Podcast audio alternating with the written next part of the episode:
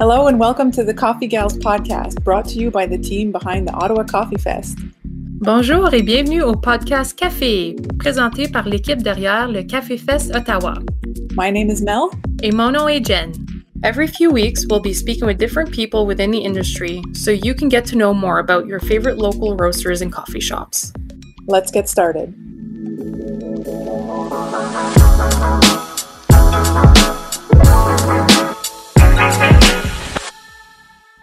Today we're chatting with Chris Matthias and Bhavik Mistry, co-owners of Carlington Coffee House, an independent coffee shop located on Merivale Road in the Carlington area, a central neighborhood in Ottawa.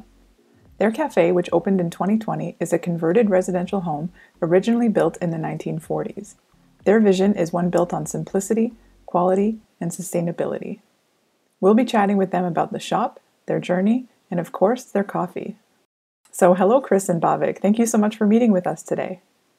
Hello, thanks so much for having us. We're more than excited to be here, but also more uh, nervous than anything. Well, you don't have to be too nervous. So I'm, you know, it's, it's really our pleasure to, to have you here. So converting a house, not to mention an older house in a coffee shop, is obviously a pretty big undertaking. Uh, so can you tell us a bit about that process and kind of what inspired the whole opening of Carlington Coffee House? Really, what inspired the coffee shop is my desire to have a coffee shop walking distance from my house. Love that. Essentially, I've been living here for about five years, and um, I came from downtown where we I lived on Elgin Street, and I could walk up the street, go to Ministry of Coffee, and grab a coffee and come home. And that's something I really missed when I moved here. Um, there were a few driving distance ones, but uh, nothing where you can kind of like hop out of your house, put some sandals on, and walk down the street to grab coffee. Um, so that's kind of where we kind of got the idea. Um, about the process, it uh, was definitely an interesting process. Um, like you said, it is a house. Uh, it was a house, um, like a residential house. So there was a couple of hurdles to kind of jump through um, in terms of kind of permits and approvals and the whole paperwork process uh, to get us from residential to commercial definitely a lot of learning lessons. yeah, I think uh, working on a budget and kind of opening up an independent shop, there's a lot of stuff you end up doing yourself, and it's just a lot to learn and a lot more than you imagine kind of going into it. And uh, yeah, Bhavik and I have just been grinding through construction projects, renovations, basically for a year and a half now since probably about a year, six months before we actually opened. I, I don't know how long we were working before we opened. We probably started work a bit too early. And this was probably one of the learning lessons. You know, we, uh, we have some experience in home renovation, but uh, nothing in that like commercial area. So we started like demolishing when probably we shouldn't have started demolishing. Uh, and then realized that the permit process was a lot more complicated than a residential permit. Um, and so there was a lot of these kinds of gotchas that we never expected, but um, we got the ability to um, open the shop in the house because of like a community development plan they did in the neighborhood. So it's kind of like part of the city's vision to convert this uh, this street into a little bit more of a main street. Um, and so we worked with um, some city planners, and um, we actually had some bylaws adjusted to encourage more businesses like this in the neighborhood. So essentially, these bylaw changes allow people to kind of keep the existing character of these houses uh, and open commercial buildings without having to kind of go through all these odd rules that are really meant for full redevelopment. So um, it makes it a lot easier for people to do what essentially we did. In terms of what we're working on now, we uh, decided to kind of renovate our backyard. and it is a house, so it has a front yard and a backyard. And I think that's one of the kind of like unique charms about this is that like you kind of walk up to it and you're like, oh, it's a house. And then you walk in the backyard and you're like, oh, there's a backyard. Uh, and so we're planning on um, kind of adding additional seating outside. Uh, we built a couple of pergolas um, and kind of really make use of that backyard space. It's quite large and nice and lush. Uh, so you kind of like feel like you're in a garden. Yeah, we've been uh, sort of chatting with like other shops in the past, and you know, more and more we've been talking like, like everyone's working from home. Well, not everyone, but in a government town such as Ottawa, there's a lot of people who are working from home. And there is kind of a need, eh, like people living in the suburb and, and kind of further out from like downtown that want, you know, access to really cool, high quality coffee shop. And I think you really hit the the the nail on the head here. You you had the the timing pretty much uh, was kind of perfect, kind of aligned. Uh, maybe you would you would disagree in terms of like when you started. it took a bit longer than you thought, but um, but absolutely, if if it can kind of encourage a, a trend of uh, having independent coffee shops in the outskirts, like for example, I live in Barrhaven There's there's not a lot here. Mm-hmm. Um, you know, if if that can encourage other people to do the same, then that would be that would be great. I think there's something really quaint or homey too about it being a house. You know, you can it's different than a something that has been specifically zoned for commercial right from the start, you know, which, you know, has a certain feel to it, but to have it in a house too, like I don't know, you, you just you, you probably get just that, oh, I'm at home kind of feeling and um, you know you can relax and and yeah it, it sounds really it sounds really great. It was definitely one of our, our our sore spots when when the pandemic started because a lot of the time we spent renovating was on the inside of the shop because exactly like you're saying we had we wanted to showcase so much about the house and it being like this old wartime house. And even when we were doing renovation we found some cool little uh, like little notes and cards and other little things inside the walls. We wanted to showcase it and showcase the upstairs, all the awesome brick, and just the space as a whole as like this kind of nice, kind of welcoming spot. And then, right, I think the week that we were scheduled to open was the first lockdown. So it's exactly what Bhavik was talking about. We're we've kind of switched gears to focus on kind of renovating our outdoor space, whereas when we were first starting our shop and the idea of what we are going to be showcasing, it was kind of something on the back burner because we didn't think that people would be spending that much time outside. So we thought, okay, let's put all of our budget inside, let's put all of our eggs in that basket, and let's see what people think. And then the lockdown happened. So not a single person has been able to actually come inside, which is quite frustrating. So yeah, we're really trying to kind of focus on the outside now and kind of adapt with the pandemic and try and keep people safe and our staff safe. So that's kind of where we're at now. Was the backyard always going to be part of the the plan, or is that like because of the pandemic and then you know people being able to hang out more outside because uh, it's safer?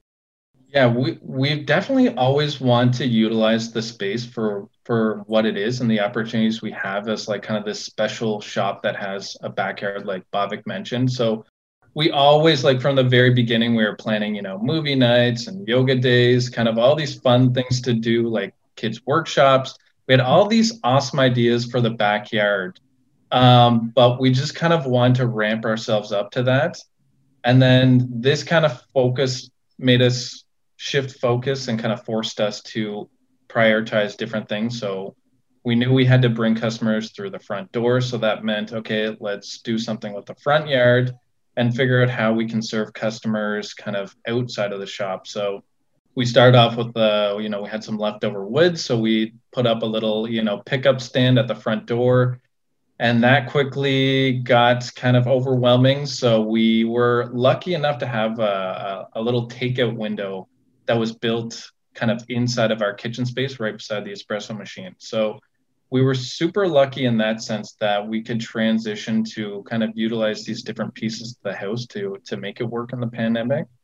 But uh, yeah we've definitely been forced to to really be creative with the space and you know as we gain popularity and more people you know using a little house is it's fun and it's cozy but there's also big constraints that come along with that. So we're, we're definitely still learning and we're definitely not at our peak performance yet, and I don't know if we ever will be, uh, but we're still striving to be. I think the pandemic also, like especially right when, right when we opened, like there was this huge, seemingly overnight shift to everything going online, and I think that's one of the things. Like, thankfully, like my background, uh, I've been working as a software developer for the last five years, and then the last two three years in digital marketing So like that was another kind of thing that almost like fell into our lap when we started. It was like a no-brainer. Like as soon as we opened, website up, online store up, and the focus for the first you know number of months was like, okay, how do we make that online coffee experience something that's easy and easy for customers, but also easy for us to manage. So yeah, that was another way we we had to adapt, and I think it worked out in our benefit because it's kind of like a nice nice to have, you know, like even though people can order at the window, um, we still see a lot of like our regulars and a lot of people just prefer the option to just sit at home and put in their order and then they just walk up, grab the order, and then leave, you know, and it's they always know what's like in stock. They always know what's available. We have the option to see new upcoming items and they have little descriptions. So it's, it kind of worked out in, in that sense. And uh, it's something we're definitely going to like hold on to and kind of build on that whole kind of digital app, uh, advertising atmosphere plays very well with this online ordering system. And, and what a great background, like, you know, software development and digital marketing. That's, uh, that's, I mean, best of both worlds right there. yeah, that's amazing. Yeah. What about you, Chris? What, what's your background in? So uh, I, I, studied accounting. So I like to say that I'm the numbers guy of this. But uh, yeah, I think it's really just Bhavik and I have kind of found a way to come up with creative solutions together with the team and with our partners. You know, it's it's the biggest resource that we have right now. Yeah it's it's really just uh, opening the shop has been a test of our creativity and our ability to adapt. That's amazing. Yeah and i'm sure lots of learning along the way too about you know as you said the construction the renovations and you know the the business side of things. It's uh that, that's so cool. I just love that you're like walking distance from your house too. It's very convenient. You mentioned that like you know they're trying to add more kind of commercial sort of spaces within residential areas. Are there others kind of around or are you kind of the only one? So on our to the north of us we have a church and then next to the church is a hair salon that opened up i would say like right before us maybe like a couple months. Um, and they've unfortunately been on the disappointing end of all of this where it's like we at least can serve customers. Unfortunately, like you know, they're just out of luck kind of thing. Like, but anyways, that on that side, yeah, they have a house that they converted to a, a salon as well, and mm-hmm. we're pretty much the only two kind of commercial house operations. And then on the other side of the street, you see a lot more of your like typical kind of commercial areas where they're almost like strip malls, but um, they're a lot smaller. Um, and then we have a couple of car dealerships and stuff like that. So there's definitely already existing um, businesses, and uh, they've been here for a long time too. Really. There's a, a, couple other restaurants just down the street from us as well. But um, I, when I moved here, I joined the community association, and um, part of that community association, one of the challenges they had was like organizing these businesses. You know, like in downtown, you see a lot of these BIAs forming where they can kind of like loop together and in times like these, like it's a perfect opportunity to kind of collaborate. Like Chris said, you know, you get one idea with one person, but you have, you know, 10 people, 15 people, and they all have businesses, they all have ideas. And you have a lot more power when um, kind of like creating marketing campaigns um, and kind of working with city departments to kind of get things done in terms of beautification of the street. And so, one of my personal goals for the future is to be that organizer of some of these kind of businesses and create a little bit more of a, a business improvement area here for that kind of strip from uh, Carling south up to Kirkwood. So, um, since you opened, how has like the response been from like the community? You know, people around the area. You said you already have some regulars, so I'm I'm glad to hear that. Yeah, um, yeah how has that been going? Yeah, I think that's been where we've been. I think that's where we've been most fortunate. You know, there's such an awesome community in in Carlington. Uh, our very first day, you know, whenever you open a business, you have this idea. It's it's your it's your baby. You know, you you grow it, you get ready for opening day, and you have no idea what's going to happen. You know, we thought there'd be like three people there, and they would just happen to show up by chance and yeah we just got super lucky. There were so many people who just wanted to come by and say that you know kind of echo what Bhavik had mentioned that they were excited to have a coffee shop in the area. Uh, there's some some awesome young families that are, are, that are coming to the neighborhood. So we see a lot of people in strollers a lot of a lot of dog walkers. It's a very kind of mobile community. So there's been a lot of people who have come out just to show support, and we've we've been super lucky.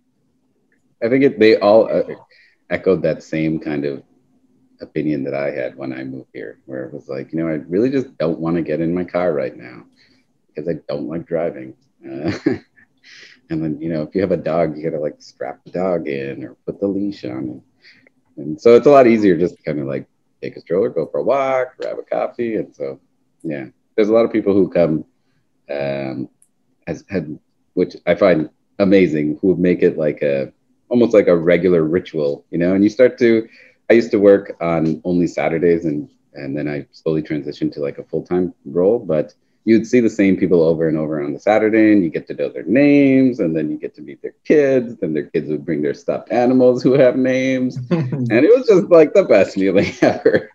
Um, so it's very nice, very community vibe, and they yeah they definitely like welcomed us very nicely, and so we're super grateful.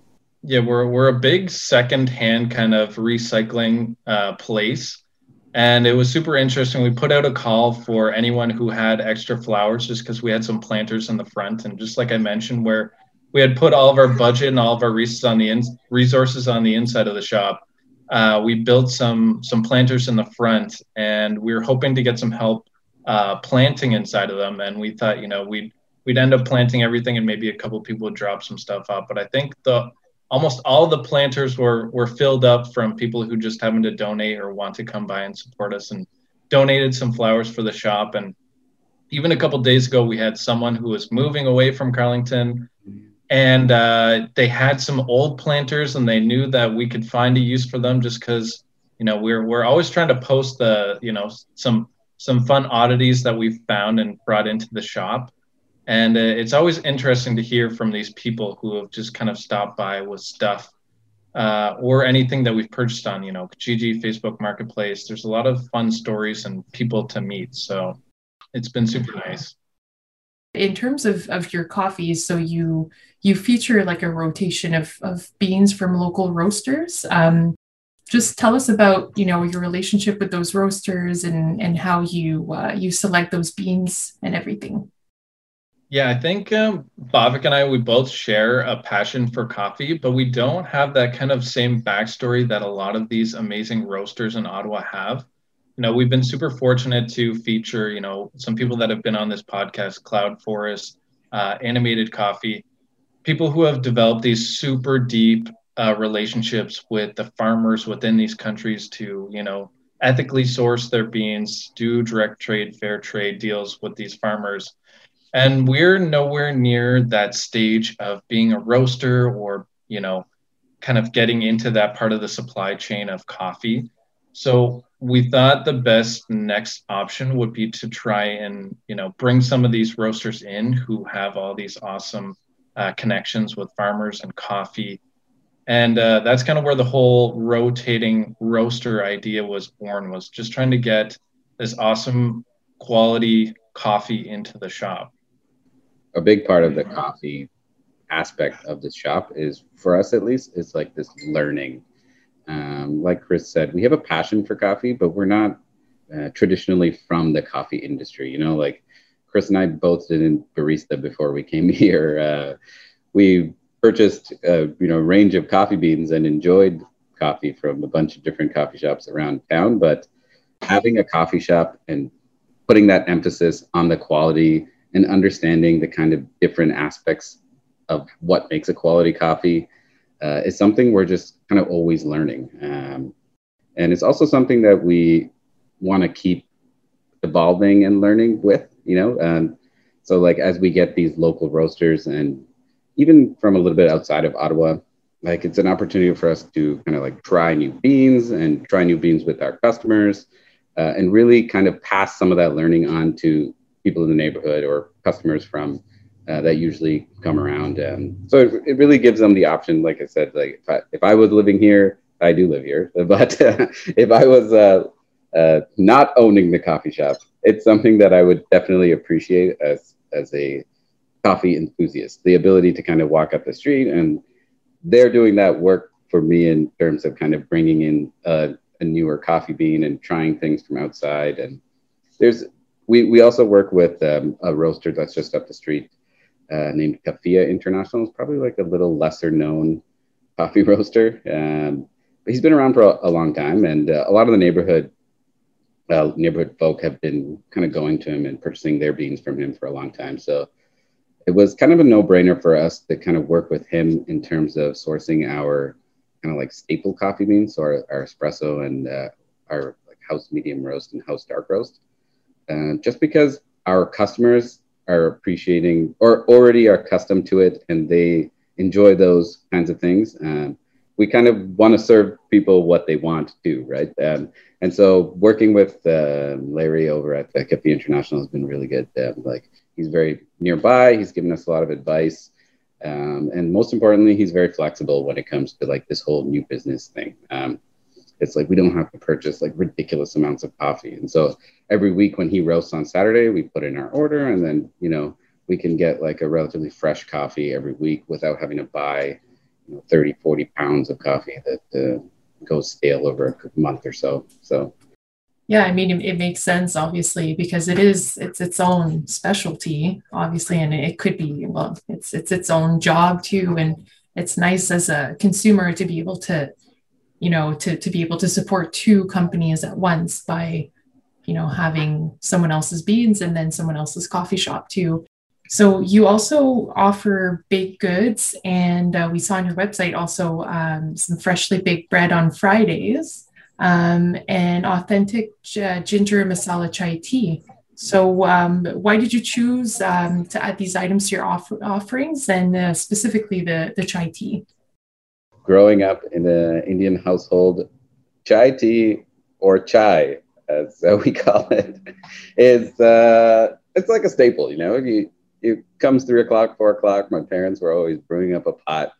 And then, like, after visiting a bunch of coffee shops and seeing kind of what's available, it always came to mind, like, why are we not serving this, like, authentic chai? You know, this rich, creamy, spicy, um, it kind of wakes you up. At the same time, it's kind of comforting, kind of slows you down. So it's like this very interesting experience, all in all, you know. Uh, uh, and so having that tea, it's obviously not feasible to do it all the time because of the process. Uh, you know, it takes time to boil the water and then you have to have the spices, then you boil the milk, and then it all kind of becomes one mixture.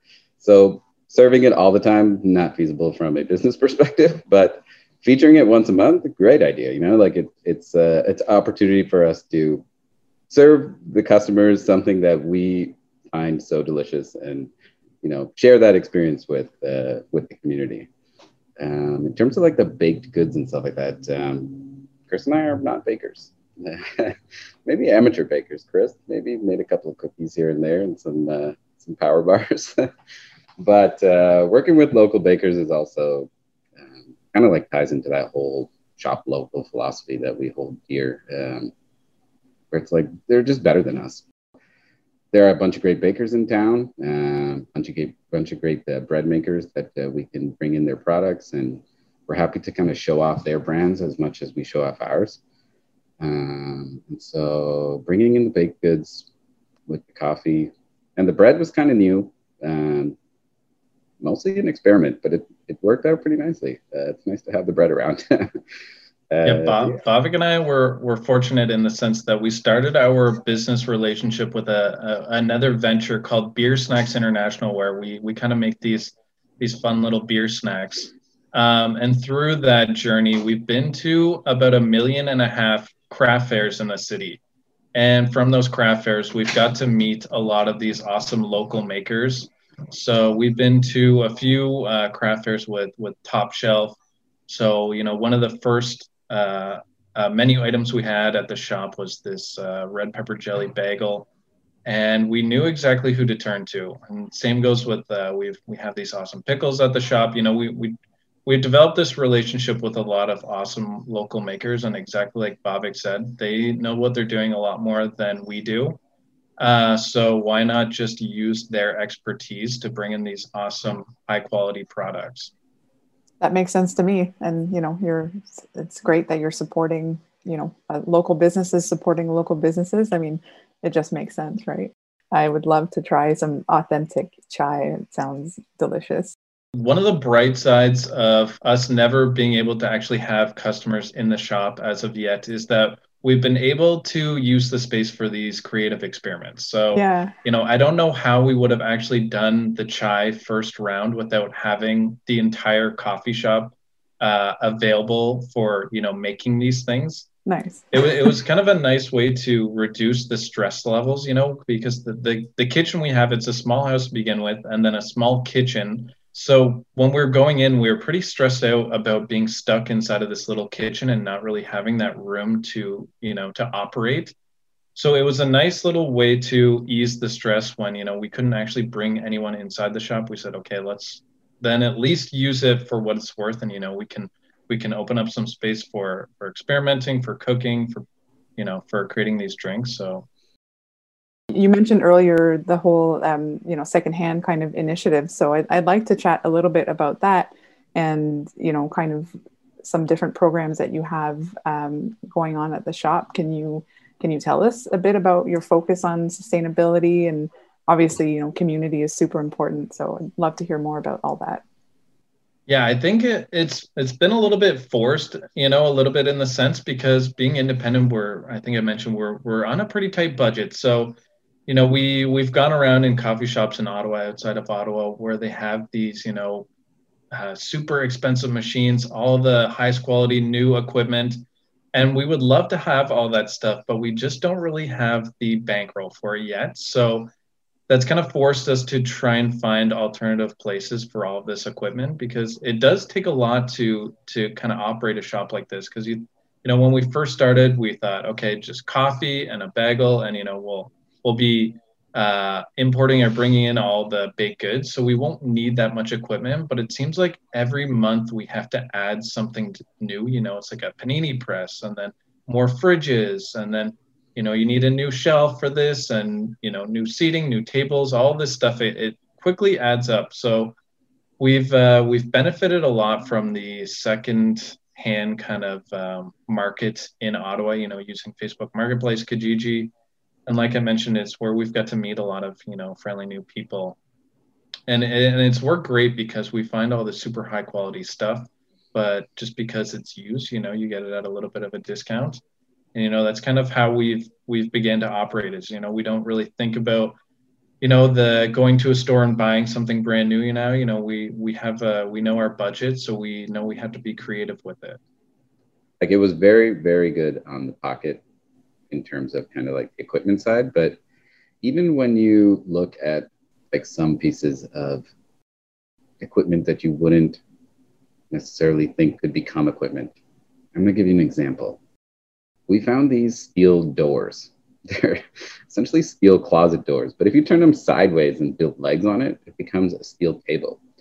Uh, and so like that little bit of like thought saved probably like three or four hundred dollars, you know, where it's like it probably cost us fifty dollars in wood, and we had these steel tables which we got two for hundred bucks, and an evening worth of work, and we had two steel tables, and so that kind of like thought process of like okay, there's, you know, could you be creative with some of these things? And you know, could you modify some of these things to serve another purpose?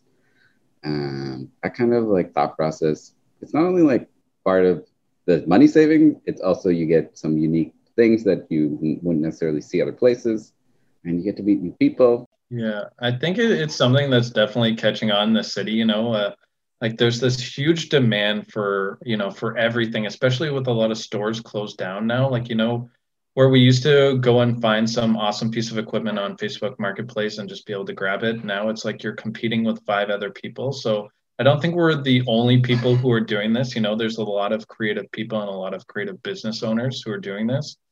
And I think it's kind of becoming a little bit of a trend. And, you know, it's it's nice because it's exactly like Bob said, we have these like kind of awesome one of a kind pieces just because they're, you know, they're antiques or just because we happen to come across them where you just couldn't find that in a store now. So we've, we've just been super, super lucky in that sense. Curious to know, um, you know, as newcomers on, on the scene um, in coffee, in the coffee community, um, how would you describe it currently and what would you like to see in the next uh, 5, 10, 15 years? Yeah, I think it was interesting when we first started, just because, like I mentioned, we were kind of outside of the the the coffee community coming into this. So when we first opened up the shop, we didn't really know where to p- position ourselves in terms of the products, you know, the the beans that we're bringing in. So we weren't sure what the demand would be for these for these uh, super specialized kind of specialty espresso drinks and coffees and whatnot. We weren't sure if we should kind of stay more basic or whatnot, but we've definitely found very early on that there's a huge demand for all these interesting and different coffee based drinks. So there's definitely a huge coffee culture within Carleton and an even bigger one outside of Carleton, as you know, with the with your Ottawa Coffee Fest, the the amount of people who who uh, want to partake in you know all these awesome uh, vendors in the city. And I think going forward, I think a lot has to do with these coffee content creators. You know, I think there's these a lot of these awesome people who are putting out awesome coffee content in the city and you know just abroad as well.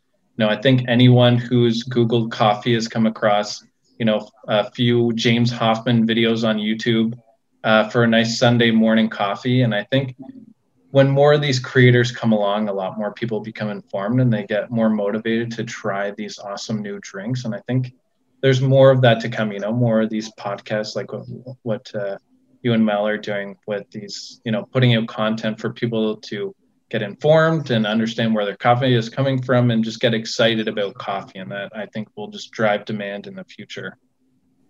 Similar to what's happening now, um, what you're seeing is like these coffee shops becoming more of these kind of hubs for local products and smaller producers of things.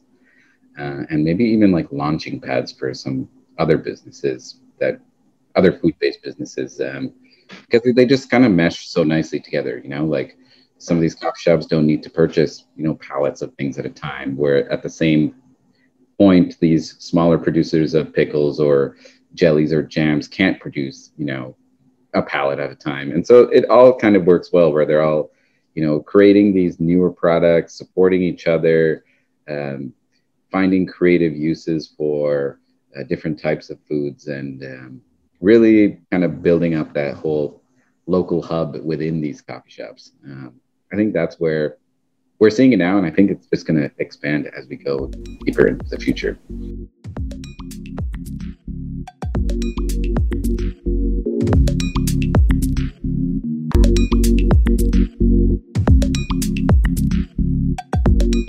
Thank you so much for listening. Our podcast is available on our website at ottawacoffeefest.ca.